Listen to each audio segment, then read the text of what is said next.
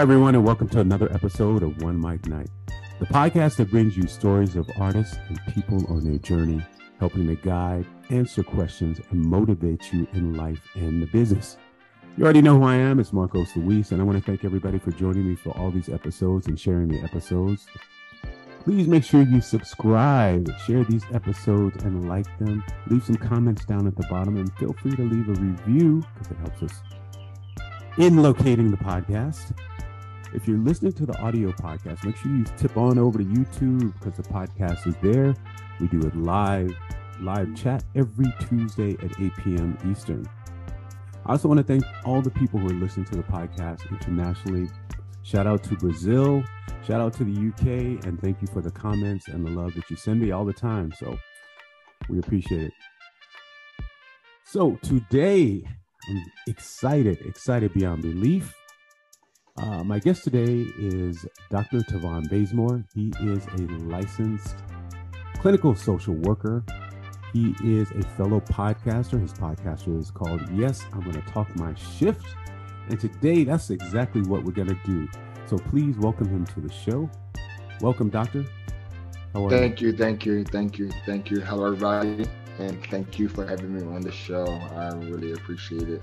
Thank you. Thank you so much for spending some time with us. I know we had a hard time coordinating the schedule, but um, hopefully we can get we some, worked uh, it out. Yeah, we did. We did. Let's get some uh, information out there for people. Listen, I have questions. The first question is Who is Dr. Taavon Bazemore? You know, when I think about who am I, I always think about the things that complete me. Um, and the things that complete me are um, family, mm. um, love, and resilience.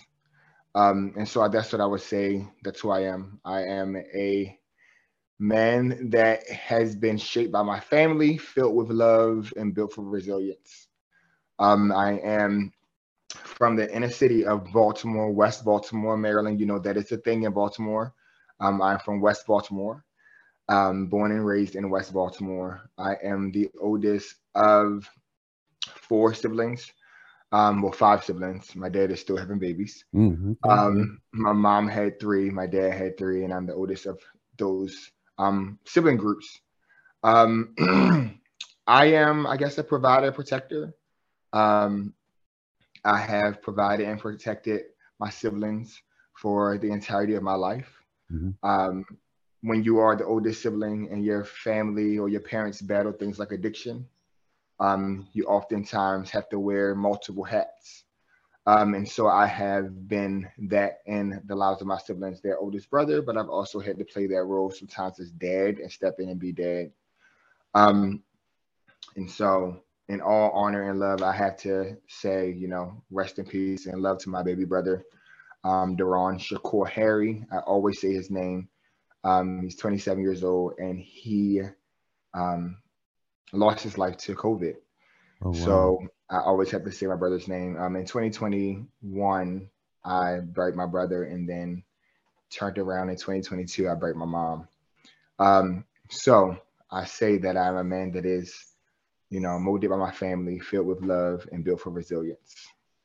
Wow, that's a mouthful. Um, first of all, I'm sorry to hear that. Thank you. Um, second of all, we I, I want to talk about that in a minute because that's an important part of who you are but how, a little more specifically, how did you grow up? You said you were the oldest of, of now five or six kids. Mm-hmm. How was that for you? How was, how was um, so, what was like child life like? We lived in the inner city of West Baltimore, which you call Park Heights. If you ever hear about Baltimore, you will hear about Park Heights. Park Heights is one of the most well-known places in Baltimore. It is plagued by violence and crime and drug addiction, like any inner city hood. Um, So me and my sister, we basically stayed together. My sister, her name is Letitia. Um, we're four years apart. We are the closest of the siblings. We stayed together. My mother, when she had my baby brother, she decided to um, make a hard decision, and she let him live with his father um, at a very young age. So he was raised by his dad. I have two other siblings on my dad's side who were raised by their mothers. Mm. Um, one of my sisters, uh, she's like 27. She was raised by her mom. And then I have another sister who is eight years old. Yes, I am 36, about to be 36 in June with an eight year old uh, sibling. Um, she is being raised by another family member as well. Um, so how did we grow up? We grew up in the inner city. We grew up in the hood. We grew up in a household that was plagued by uh, substance abuse, domestic violence. We struggled. Um, we were not the kids that had the finer things in life. Sometimes we didn't have the basic necessities. Um, sometimes we didn't know where our next meal was coming from. We didn't know we were going to be sleeping. Um, we faced eviction. We had utilities cut off. We struggled. Like we were the idea of, or what you think of, you know, young people in urban communities and how they had to face life. That was our lifestyle. Um, I started working at 14 and nine months um, because in Baltimore you can work that early um, for summer, you know, a summer job. Um, and that money that I made was uh, accounted for. You know, it was needed to help feed me and my siblings. It was help. It used to contribute to them going back to school. Um, we talking about getting paid at this time. You know, back in the day, it was like I think six twenty five an hour was minimum wage. Um, so I wasn't bringing home a major check. We talking about 300 400 dollars um, every was it a couple of weeks because they pay you different when you're working for a summer job. Right. But that money was accounted for. Um, I remember buying my younger brother some uniforms, buying my sister uniforms, um, feeding us, and turning that check over, you know, to to the adults. Um, but the one person name that I, I, had to say is Donna Jean Cole. That's my mom. Um, my mom struggled to raise three kids. You know, my brother he stayed with his father, but my mother struggled to raise three kids on her own. Um, with three able-bodied men who were living that far from her and her kids. Um, she kept a job. She she my mother worked through her addiction. My mother um she was she battled addiction. She got clean on and off for years. Um, and I remember that one time she got clean, she wanted me to come to her anniversary because they celebrate when they got clean. Mm-hmm. Um, but my mother had she had relapsed so much. I told her I'm not coming no more until you get 10 years clean. I'm not supporting it because it doesn't sound like you're serious. Now imagine me, you know, I'm a teenager telling my mom yeah, this. Yeah, yeah. Until you get 10 years clean, I'm not coming. Um, and that's what I was every- going to ask you. How did how did it impact you at the time? Because even as a as a child, you know, when we're aware of, you know, this the story is is uh, I don't want to say typical, but it happens quite frequently in African American and Black mm-hmm. communities and people of color. You know, where we struggle through, you know, economic. Uh, okay, here we go. Let's just, just roll it on back. You know, it's gonna happen. systemic depression and oppression mm-hmm. and all these things, where financially, you know, we're in a place where we can't, you know, take care of ourselves, and drugs are the alternative to as an escape and get away and our parents are fighting the you know domestic abuse uh, uh, uh, alcoholic abuse drug abuse all these mm-hmm. things in order to to live and survive how did you as a child recognize what was going on and then get to a place where you can proceed forward and then choose a life of what you're doing now to help others when i was younger you know i i say that i had a lot of animosity towards my mom um because i felt like you had kids make a better decision, you know? It wasn't until I was in my 20s that I realized that my mom had me when she was 21. Mm. She had my sister when she was 25. Right. And my brother when she was 28. She was in a domestic violence relationship. Mm-hmm. Both of her parents had been deceased before my mother was even 12 years old. Her older brother left the service to raise she and her six siblings once I put that into once I became aware of the beauty in a 21 year old raising a child on her own, and then a 25 year old raising two children on her own, and then a 28 year old raising three kids on her own, battling addiction, working every day, being in a domestic violence relationship. My mother in my 20s became the most beautiful, most awesome person to me because I didn't appreciate her struggle. I love that. I just I love that. Accused her. You know, I just yeah. was upset with her. Like, why didn't you do more? But when I was able to humanize my mom, because we see our parents as these heroes, these right. superheroes, these people that are just like unbelievably, undeniably supposed to be like the epitome of everything, right? But when I was able to grace her and see her as a human being who was overcoming obstacle, obstacles, I was finally able to appreciate the person she was and her struggle and why her addiction became so important to her. I love um, that. Yep. And I, and I want to interject, and I'm sorry, I don't mean to cut you off, but I think that's part of the pressure that drives them to do these things too, mm-hmm. because they are being upheld as heroes and they themselves are children. They're 21. We at 21, I think back to when I was 21. What I, what I, what was I doing at 21? I was right. having a good time. I didn't have any kids, you know, and that's a lot of pressure at 21 to have kids, have two, three kids. Yeah. You know, you're that's what I thought about. Yourself. Yeah. That's what I thought through my through my twenties. I was in under I was in undergrad and graduate school. I got to travel. I got to have fun. Um, I didn't. My daughter did not come up become a part of my life until I was in my. I was 29. Um, right. But it still was the choice, the decision that I made. It wasn't just like I'm out here, you know, having fun and babies are coming out. Mm-hmm. Um, I became a, a, foster dad and I'm trying to adopt her. Um, but I remember what I was doing in my 20s, and I would not have won the child. I would won the party and enjoy myself. So my mom didn't get the chance to do that. You know, she was raising kids and battling addiction. Um, and when my mom got her diagnosis of uh, pancreatic cancer, we started to have some conversations around real life and what that was going to look like for. her. She called me her older guy um, what that was going to look like before I older guy. I'm going to put a precursor in and I'm going to say, whenever I talk to my mom, I might get emotional, a tear might come out. I am mm-hmm. not going to turn the camera off. It is real. It is what it is. It's right. just, it's not, it's the fact that she was just a beautiful woman and I just love her. Um, and I remember having to switch that role, you know, being her caregiver up until the end. Um, it's just so beautiful to see your parent realize that they did great and that they can trust their life with you mm. and be mm. okay with it mm. and and and trust their and trust their transition you know she trusted she trusted the end of her life with me she trusted her transition with me and she trusted her celebration of life with me like she just i this is what i need to happen she talked to me this is what i need you to do and this is what it's going to look like and how it's going to be and it was a it was an amazing responsibility it was I want to let's let's I want to talk about that too because that's an important thing. It's first of all, it's a cycle of life. This in this particular instance, it's you know something that happened. You know, pancreatic cancer. Uh, maybe it's not it's not um, age appropriate, age time wise. Uh-huh. You know, you expect that to happen later on in in, in life, but uh-huh. it's definitely a cycle of life where we we take care of our parents if uh-huh. necessary. Uh-huh.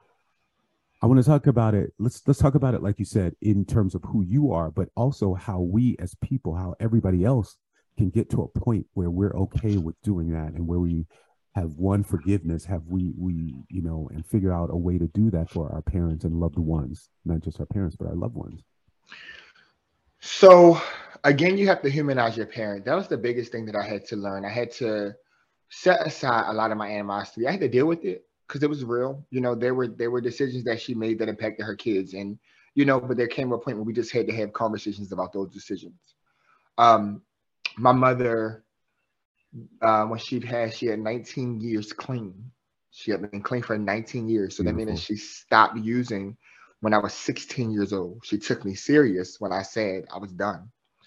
Um, that's the beauty of who my mom is. When you think about the significant things she's done in life, still her children have always been connected to that.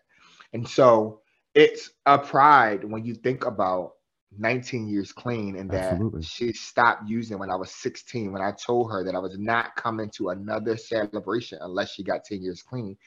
And I remember her telling her story on her 10th year about how her son, and I was told she told this every year that her son told that her that he was not showing up to her celebration until she got to 10 years.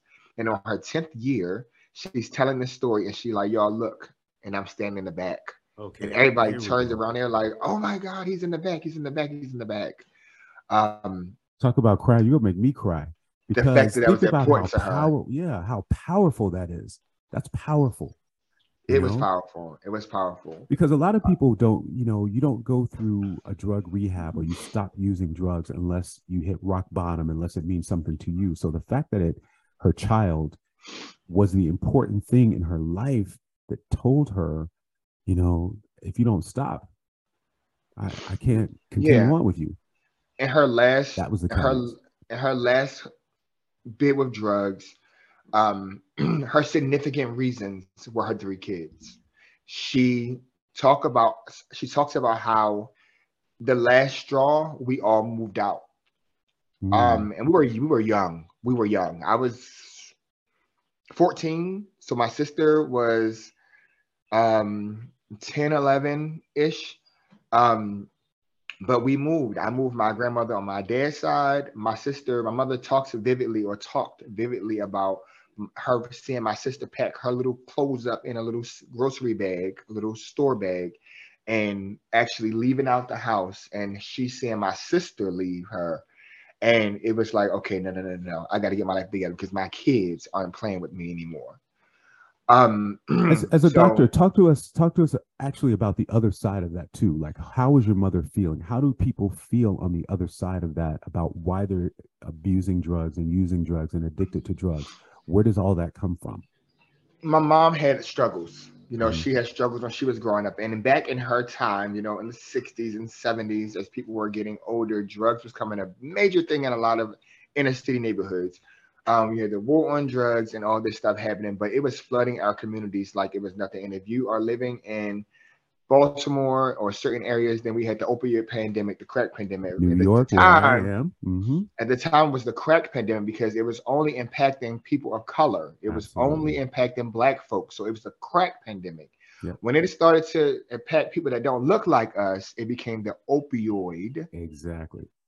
The opioid pandemic. Opioid. And that's when okay. the government starts to That's when the government got in. involved and mm-hmm. started to move in because it was impacting people. People who are ODing who didn't look like us. Right. Okay. Yep. It's not my a crisis mother, until it's a crisis for until them. Until it was a crisis for them. Right. My mother, she was in the midst of it. She was struggling. My mother had a lot of, my mother was 21 when she met a man that she, I wish she never had met. Um, he produced my sister, but it is what it is. Um, but he was very abusive. And so her way of coping with life and trauma, the way that we in our communities cope because we don't believe in therapy and telling people our business, which is still a very true thing that rings in African American families, the people of color, even till today. We don't believe in people being in our business. We are the experts of our lives, which we are, but we can't figure it all out. We need help from other people. Um, and so she found her disconnection from her pain in substance abuse. That's what it is. It's self medicating. She's self medicated in order to escape her own pain, her own trauma, her own hurts. Um, my mother, once I looked at her at hospice and saw what surrounded her, I realized that my mother gave a lot of people a lot of stuff, but it wasn't materialistic things. It was love, it was acceptance, it was appreciation. She made people feel like they were human she hmm. made everybody who came in contact with her feel like they were they had the capacity to be loved. Um, that they I remember telling I remember her telling specific chocolate, dark skinned females in my family, specifically, you're beautiful, intentionally doing that so that they can believe that their skin tone and how they looked was also beautiful as compared to lighter skinned people. She right. was intentional about that. And so that was a reflection of what she needed to feel for herself. Yeah, my was? mother was a my mother was a uh, I think she was maybe five feet, chocolate, um, pretty chocolate skin um, lady, and she was beautiful. You know, she was beautiful. But when you think about um, you know Jim Crow and how he told our people in our communities if we pin people against each other for skin color, yes, it will create division and hate, and we will kill ourselves out you know, people at that time they didn't look at my mom and think that she was beautiful because she was chocolate skin, but she was beautiful. My mother was always beautiful to me. Um, she was always jazzy. She was always fly. I would see her in her, and when it was a thing, her baby fat and her heels and her micro minis. Um, she was hit. She was it. She was in the street with her big hoop earrings on and her I gold bangle bracelets and everything. My mother used to go out to the club with her homegirls, and I would sit there and be like, knowing that I was gay at the time, but I'm looking at her like I want to be fly like her when I get older. Right. Um, she was always the jazzy. She was the youngest of her eight siblings. She was the jazzy aunt. She had nieces and nephews who were being raised with her. Um, my, I got some cousins that are like in their mid 40s. My mom was 56 when she actually transitioned last year. Um, but she was just once you get to know your parent, you realize that it's more to them than meets the eye. You realize that they don't let you see their struggles. Like my right. mother is really the definition of her crown tilted, but it didn't fall. Or if it fell, she always picked that shit right back up and she put it back on her head and she would just go. I mean, my mother was always, it became so amazing to me in the end because you know, when a person is loved, when you see an outpour of love for them when they're in hospice. Mm. She had people that wanted to be on a schedule every minute to the hour who was going to be there and take care of her. Every wow. minute to the hour, a mm-hmm. list of people signing up to just be just be there, hold her hand, talk to her, bathe her, feed her. Like people are fighting to be there to take care of her. Right. People are fighting to to be able to confess and profess that they loved her too and that, that they appreciated who she was in their lives. And so let me ask you this. Do you think that, excuse me, in the midst of something tragic or a fatality or uh, announcement of uh, a termination of life, do people tend to come to a resolution about, you know, who they are or they start to work on an inner, you know, their inner being to allow themselves to be more loving, more caring, more, I mean, you know, the finality of life? Um, so you know,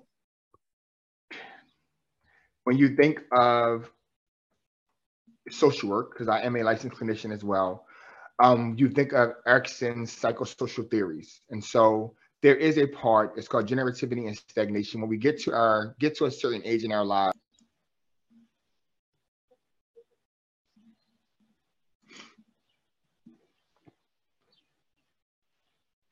Okay, so as a licensed clinical social worker, we do um, look at Erikson's theory of psychosocial development. Um, and there is a point at it's called generativity and stagnation where adults come to a point when they look over their lives and they look at their accomplishments in life. They mm. look at their failures in life and they make peace with it. Or if they don't make peace with it, then they have an internal um, conflict because they don't feel like they've accomplished much in life. Um, gotcha. But we, I believe that this is what I'll say. What I saw in my mother was a woman who made peace with life. My mother was a very cutthroat, no black and white, straightforward person. A lot of times, what I love my mom is that um, while she was educated and she could probably compile a really good response to things, um, you got the Donna Cole, they called a genie bird, that was um, not watered down, normally filled with profanity. Um, and she just told you like it was. Like straight shooting, straight shooter. F them people, F that job. Don't worry about it. You you are the SHIT and you going it. That's just who she was. She didn't she gave it to you raw, but it was still filled in love. My mother came to me and she said, I want to talk to you about something. I said, okay, so let me give you, I want to give you guys the setup. My mother found that she had pancreatic cancer in at the end of May, I think May the 30th of 2023, 2022. By August 19th, she was she was gone. Wow. Um, we went to the hospital. They confirmed that it was pancreatic cancer. We went back to an appointment. They told it was the stage four. Oh my God and they told us that she had about six months to a year to live if she did chemo. She did chemo one time and she came back to me and she said, I'm not doing it. I said, Well, you do know that if you don't do it, then your prognosis goes from six months to a year to three to six months. She said, I have buried my son. I have raised two beautiful children. I have three beautiful grandchildren. I see all my beautiful nieces, nephews, great nieces and nephews running around enjoying life. And she said, I'm done. I'm done. And I just, for me, it was amazing because I just never thought my mom would get to that point, you know? yeah. But she did. Yeah. She said, I'm done. I said, okay. She said, but this is what I want. She said, I want a cookout. I I bought a house in 2019, and she said, I'm gonna cook out at your house, and I want to invite people. I said, okay. So my family alone is 60 people to 100 people on her side by ourselves. Wow. She wow. has eight siblings. They had 20 children, which are my cousins. Um, we co-world, co we say co-world, C-O-L-E-W-O-R-L-D, cold world, because they were the Coles. um, we, my 20 cousins and I had 60 great grandchildren. Oh my God. That's okay? huge. That's huge. huge. That's a lot of and love, a lot of things. They raised us all together. Like we are raised wow. close knit as we ain't any friends. We had each other.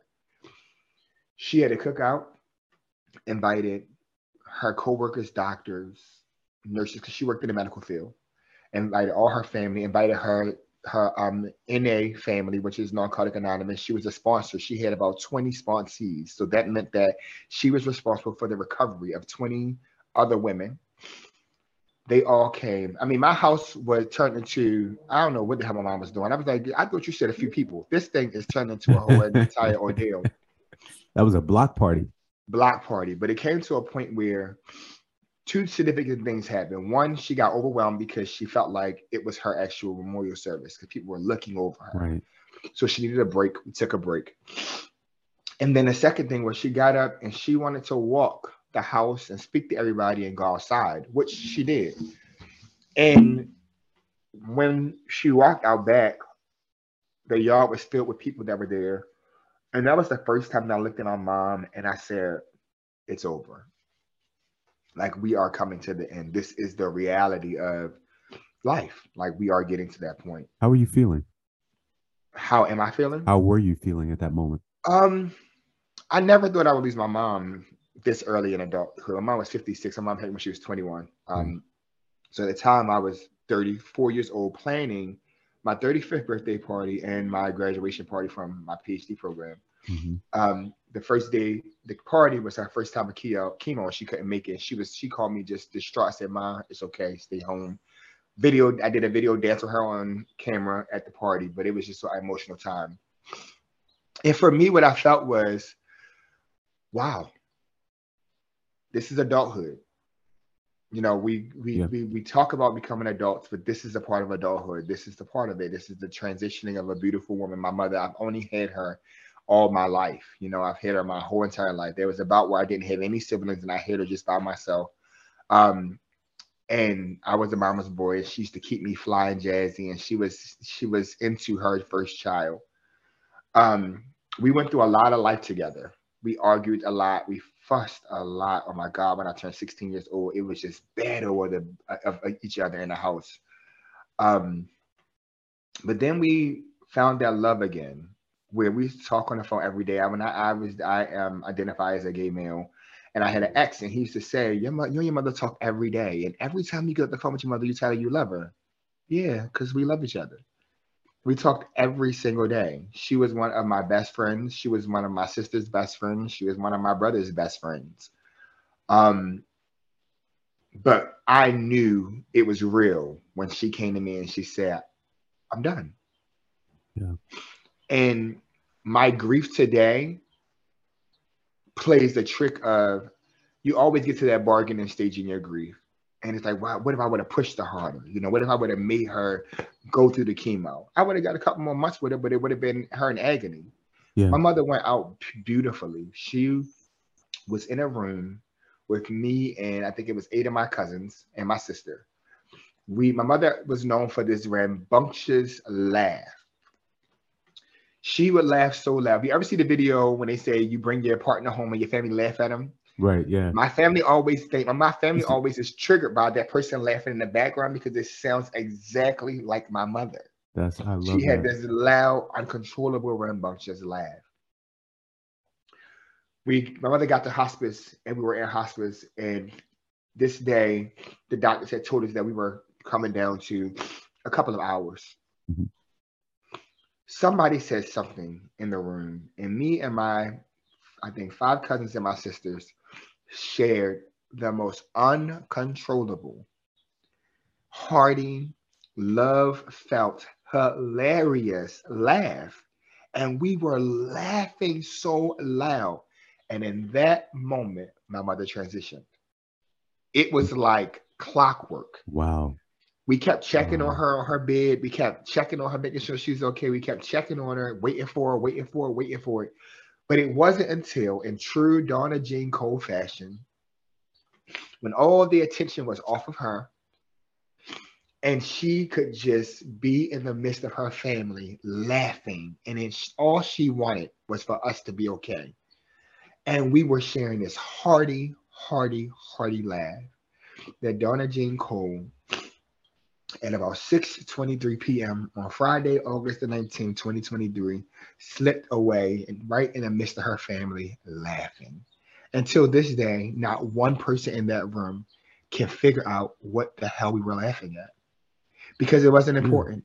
Yeah. It wasn't important. She just as she allowed for a moment that we would not be it made that moment so less traumatizing because we weren't staring at her. We were all just laughing and talking, and we were just we till this day don't know what the hell we were laughing at. But it was in true my mother's form that we would be laughing, distracted, not worried about her. She worried about everybody else not worried about her, that she would be like, okay, it's my time to go. And she left. Um, it was right in alignment of where it's right, supposed to be. Yeah. Right where it needed to be. Right where it needed to be. I remember going to her hospice on that Friday and I said, because I looked at the sky and I said, today is today. You know, today is the day. You know, yeah. she had gotten to that point where you start, as your body, you start to think about your old people that have gone and you start talking to them right. um, that truly happened. She was talking to her mom and her dad, and that was beautiful. She danced with my aunt Eva um, to forever such a long time, and that's how long I'll love you. She got out the bed, found the strip to get out the bed to dance this one last dance with her big sister, her oldest sister alive. Um, and she looked at me. This is the day before, and she said, "Come here." I came to the side of her bed and she said, I love you with my whole heart. And I said, I love you too. Now, you have to remember that this is the end stage of pancreatic cancer. So her muscles and joints and moving and talking is very, very limited at this point. So she's mustering all her strength to say the last thing she needs to say to people because this is important. And I said, I love you too, man. She said, no. She said, you are the best, best, best big brother ever. And I could not have done life without you. She said, I need you to understand that nobody tops you and what you have done for me and my kids. And she said, and I love you and I appreciate you. She said, and I love you from the bottom of my heart and I thank you. And I said, You're welcome. And she said, No, look at me. She said, I mean this. And she, me and my mother started this thing when she was when she first found out she had cancer. She was very nervous. Mm-hmm. So she, she she cut her hair off, and she was self conscious about it. So what I would do is I would go over to her house, and when I walked in, I would kiss on her forehead, and I kiss on her cheek, kiss on her cheek, and she would kiss me on my cheek and kissing my cheek, and this continued on until my mother lost all of her mobility and she couldn't move. And so when I would come to her house, when I walk in her house, she would just do like this. And she would mm-hmm. put her forehead down so I can kiss it, and I would kiss it. And so after she gave me this message a day prior to passing, she looked at me, she grabbed my hands, and she put her head down. And I kissed on her forehead, and she and I leaned in, and she came up, put her arms around my neck because we started doing this too, so I could lift her mm-hmm. and put her arms around my neck, and she kissed my cheek three times. One, two, three. And she leaned back in her chair. And so my mother was having moments of going in and out of reality. Mm-hmm. So she got all of her strength to say all this to me. And then when she laid back in her chair, she did like this, and it just went away. She went back into that just state of just not being connected to reality and space. And she started playing in the air by herself. But she took the opportunity to give me my flowers, to give me my red rose before she actually left this earth. And so the one thing that I had to do for her funeral was I had to give out 400 red roses to every person that attended her funeral. And we did just that. And I am trying to think of a way this year to get 400 roses and give them out to people every year on August the 19th. I think I want to do that in remembrance of my mother because the one thing that she could give She was from West Baltimore, struggling, a poor, impoverished African American mother, raising three kids by herself. She struggled to pay her bills. She faced evictions. She was a drug addict, a crack whore. You could call her everything in a book. But the one thing my mother gave everybody that ever came in contact with her was love and acceptance. No matter what you went, no matter where you were, no matter what you heard about Donna Jane Cole, the next words she followed from her name was, she loved me. My mother gave love to a lot of my friends that got put out of their parents' homes when they came out. She was the mom that was, baby, come stay with us, live here. My mother gave a lot of love to people that were struggling addiction. She made them feel wanted and needed. She made them feel important. She made them feel loved and appreciated. My mother gave a lot of love to people that she could find in back alleys who people would look at and they would just disregard them. They would say they don't deserve love. She was the epitome of being selfless when it came to loving people. She just spread love around. I don't know how she did that mm-hmm. because her love that she received was limited to the capacities of family. Right. Well, I have to say, uh, you, you said a mouthful. But first of all, thank you for sharing the story. Um, as you see it affect me in, in, in a very uh, hard way. Um, one thing I have to say is how beautiful it is to have a celebration of your life while you're still alive. Mm-hmm. And to see all the people who you've whose lives you've touched in a way and they show up and they show out um how hard it is for her to be present in that moment. And you know like you said she got a little overwhelmed. She needed to take a break. It's overwhelming. It's overwhelming to know that your life is coming to an end. And these are all the people of your your life your friends your family who you've supported and you've touched in some way. Uh, wouldn't it be wonderful if we did that? Like if we all did that you know? And, yeah. I, and not to talk about me, but I want to sidestep on my birthday. That's what I do. I don't have a party. I celebrate my friends for being in my life and for touching my life and giving That's so amazing. much to me and making me who I am. Everybody, you know, if you go to my Facebook page, I probably have 15, 2,000 messages on there, but I go through and I thank everybody for being a part of my life and being a part of my journey. So, what if we lived our life like that? you know, being thankful for the people who have touched us in some way. Yeah. Would be so much better. So much better. You know, and appreciate appreciate life. Also, I want to know um, what you've experienced is so traumatic.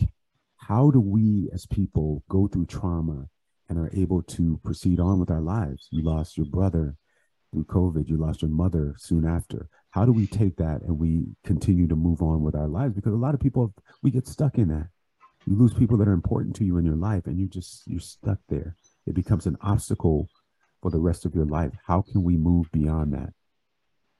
And so this segues into my series right now that we're on in my podcast facing Let's the talk giants. about it. Um, i believe that we start by facing those giants. Um, we have to call our shit to the floor.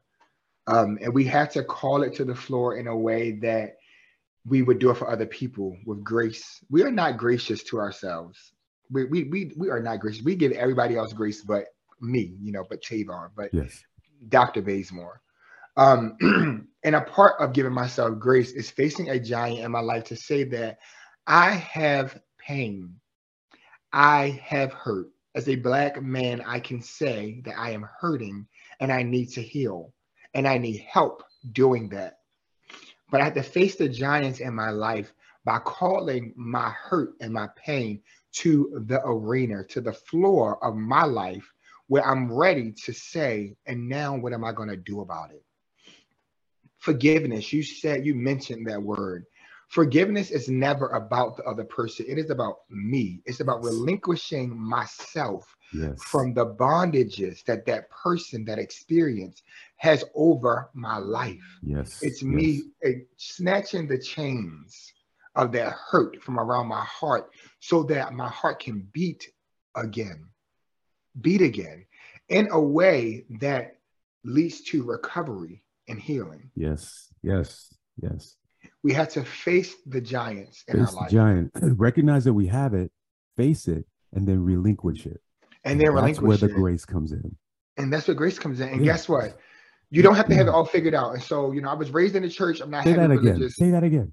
You, you don't, don't, have to have, have it all, figured, it all out. figured out. You don't. I was raised in a church. I'm not heavy religious, but when I think about facing a giant, we think about David and Goliath, right? Mm-hmm, mm-hmm. David went to battle with a slingshot. He was not equipped for the battle. He was not prepared for the battle. The odds were actually stacked against him. But when you trust and have faith in whatever your higher power or belief is, when you have faith in yourself, when you have faith in your identity, when you have faith in your capabilities, when you have faith in your capacity, and you just show up, show up to the ring and trust that there is success of prevailing on the other side of that ring, even if you have a slingshot. You you pull that boy out, you get ready, and you pull that thing back and you shoot and you aim for the one thing, the head, the place that you know that you need to make this count. You got to make it count. And you got to shoot your slingshot with confidence, though. Like you can't be all flimsy acting right. out. Like you have to believe that you're about to take this giant out. And when you have that courage, that bravery, when you have that um, belief and motivation in yourself, no matter what the giant is in your life, if it's overcoming addiction, if it's healing, if it's recovery, if it's getting out of a toxic relationship, toxic friendships, if it's a health and fitness goal, if it's a mental health goal, if it is starting a business, if it's going back to school, if it whatever it is, if it's healing a relationship with your family and going into therapy, once you believe in the outcome, when you believe in the outcome, then you are truly ready to step in the arena and face the giants of life. And guess what? Once you face one, it doesn't mean that another one is not coming. That's you know, right. David had Goliath, but the, the battlefield was filled with giants. Right. He's his focus was just Goliath. Right. That so you need people with you. Life and challenge. We're always exactly. going to have obstacles. And I think you said it. It's, you know, show up. You have to believe that you can overcome it. You have to have it. That's your you faith. But show up. Recognize that there's a problem. Show up and believe that you can conquer it. Mm-hmm. Right. And do the work. And do, and the, do work. the actual work. You know, don't come and say, I'm going to start a Fortune 500 company, but then you don't put nothing in place to do it. You just sitting at home researching how to start a Fortune 500 company. What's this does that mean? You know, you have to really put your work into action. You have to put your plan into action. We sit and we plan a lot, but we have to start moving those pieces to start putting things in place. And if you don't know how, ask questions. Ask questions. Ask questions. Get connected to a coach. Um, get connected to a mentor. I don't believe in coaches. Yep. I believe that coaches are um, coaches believe they're as strong as their um, most valuable player, but mentors want their most valuable player to be better than them so that they can go out and change the world. Um, so get connected to a mentor, get connected to a peer that can be an accountability partner that can hold you accountable to the things that you say you want to do in life. Um, make some plans, make some moves. Start small, start small, but do something every day. Do something every day to reach whatever it is your goal is going to be. Um, and when obstacles come up, because it's going to happen, there's going to be things that's going to come and make you believe that you can't do this, that you're not great enough, you're not strong enough, that this was not meant or built for you, that you were not meant or built for this. Still, like you said, show up show regardless. Up. Show up. Yeah. Show up. I want to talk quickly again about your podcast, and then I want to ask you about your professional. So the podcast, what's the you said tell us again what what's the purpose of it you have some interesting you know episodes like it's okay to say i'm not okay limitless uh, um, setting limits know your worth. Beautiful. Thank this you. has become my my my favorite podcast now. Thank you. You know because you're so valuable and these are episodes that we can play over and over and, and over, over, again. and over again. And when you're feeling when you when you feel like you have the obstacles and you need somebody to hear you can't have you don't have a mentor. Play these episodes. I'm telling play everybody right now play the episodes of this podcast so yes i'm going to talk my shift is a podcast that started out of a conversation that i was having so i was doing a tour across baltimore it was called speak to my heart and what speak to my heart was we were speaking to the heart matters of things, the broken places, those hurtful places. I'm a clinician at heart. I have the therapeutic skills to help people heal and recover. Um, but I like to do that in group sessions, and I like to do it on a real front face to face, like getting digging in, not that therapy crap that you know, no, but we're gonna get serious about this. Um, and we're gonna call our stuff to the floor. I love Brene Brown. You know, she is one of my inspirations, a social worker who has Red Table, I mean, who has the TED Talks and she has, you know, YouTube stuff going on. Um, and I like the real in your face things that mean something. Like I don't need all these metaphors and I don't even understand what the hell we're talking about. I need some real like, okay, how do I get over a breakup? How do I deal with losing a sibling? How do I deal with being an adult who is losing a parent? How do I talk about um, being a black man, a black man raised in communities normally by our mothers, and then our mothers pass away? Mm-hmm. What that feels like for a black man who was raised by a single mother who don't have connections and ties to their father's family. Thank God I do, but we have to think about how that impacts our brothers. Right. Um, so yes, I'm going to talk. My shift is that. Yes, I'm going to talk. My shift is a open conversation where I feel like I'm the expert on certain topics, and we talk about how we can, how we can in real life make shifts in our life from negative places to more positive, resilient places that we can overcome and we can heal and we can grow. That's all that it's about. But we we're raw. We're raw. And we go get down to some of the real things that people don't like to talk about in here. Um, but it's a safe space if you really come to do the work. That's what the podcast is about. Really having open conversations about healing. And anyone that lost a sibling should listen to Brotherly Love. Um, there were two parts to it. Me and my three my three friends mm-hmm. all lost brothers who were younger than us. Well, one of our brothers, one brother was older than her, but we all lost brothers who were younger than us in significant, detrimental ways. Um, some through sickness and some through some very tragic experiences. And we talk about how being that close to those siblings and how we had to overcome that. So anybody that needs to talk about losing a sibling, listen to brotherly love. Um, but that's what it is. I was, you know, traveling. I said, okay, I got to get this on a better platform, you know, so where people can really hear me talking like I talk to my staff. I talk to my staff like this. This is how my staff get motivational. When we have all staff meetings, we talk just like this. I get down to the nitty gritty of life and overcoming obstacles. And that's what, yes, I'm going to talk my shift is about. Beautiful and beautifully done.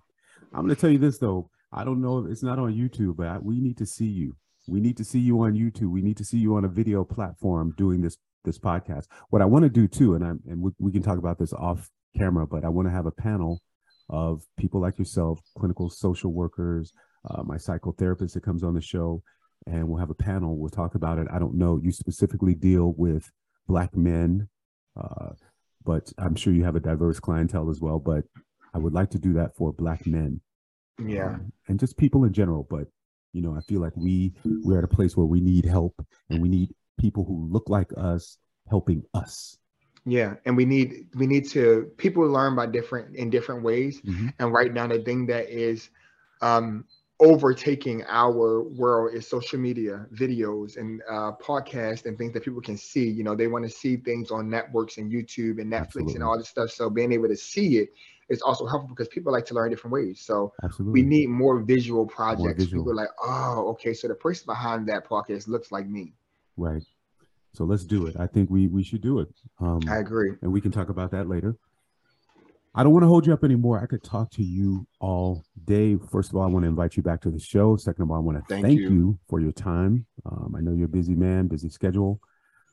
Um, anything else you want us to know right now? Because I'm inviting you back to the show to talk so we can talk about more later. But anything upcoming that you need us to know, or first of all, how do we get in touch with you so we can, you know, reach out and um, please, please, please follow me for content on Twitter. I am the Dr. Bazemore. On Instagram, I am Dr. Bazemore, the social worker. Um, please follow me. I will follow you guys back. Um, but you can find me on Spotify, iTunes, um, Apple Podcasts, really um, at yes, I'm going to talk my shift. That is S H I F T, not S H I T, but y'all know we're going to talk our shit on there too. and you can follow the podcast and look for new upcoming things. Our next podcast series in um, May is going to be Discovering Self. In my first podcast, I'm going to probably record while I'm in Thailand next week. Um, so Beautiful. this is going to be a great um, experience of recording in Thailand and discovering myself because I have decided that in this life at after losing my mom and my brother that I'm going to take every advantage of this life to explore and be the person I want to be. And I have been doing that. I uh, resigned from my job. Um, I'm in the process of trying to figure that out, but I have been living and, and enjoying life. My mom, I told her, I promised her I was going to live, and I'm That's been right. living. So next week we'll be in Thailand. That's beautiful. That's a beautiful thing, and um, definitely I'm going to be listening on that journey, and hopefully, like I said, you show some visuals too because we need to see that as well. So please, everybody, make sure you check out this podcast. It's called Yes, I'm going to talk my shift. I've already rated it. I've already reviewed it. I'm listening to it. It's on my follow list and make sure it's on yours as well. Follow him on all the social media, get to know him, and help shift your life. His name is Dr. Taavon Bazemore. He's a licensed clinical social worker and consultant and host of the podcast. Yes, I'm going to shift my life. I want to thank him for coming on the show, and hopefully, I can be a guest on his show. Look out for the panel that we might have. Well, I'm going to say we're having it because I'm talking this into existence. existence. We're going to have a panel to help, you know, shift your life. Look out for that. Thank you guys for all for joining me for One Mic Night podcast. Follow the show at One Mic Night. One Mic Night is spelled O N E M I C N I T E. Make sure you follow me at Marcos Luis, M A R C O S L U I S, on all social media. And a lot of you have been asking about the t-shirts, and yes, they're coming. I have one on right now. It says I am art and the one Mic Night logo there. So please check out the merchandise and check out my store Azules Ien on Shopify. Check out the elements of lifestyle. Thank you for joining me. We'll see you next time on One Mic Night. We're out.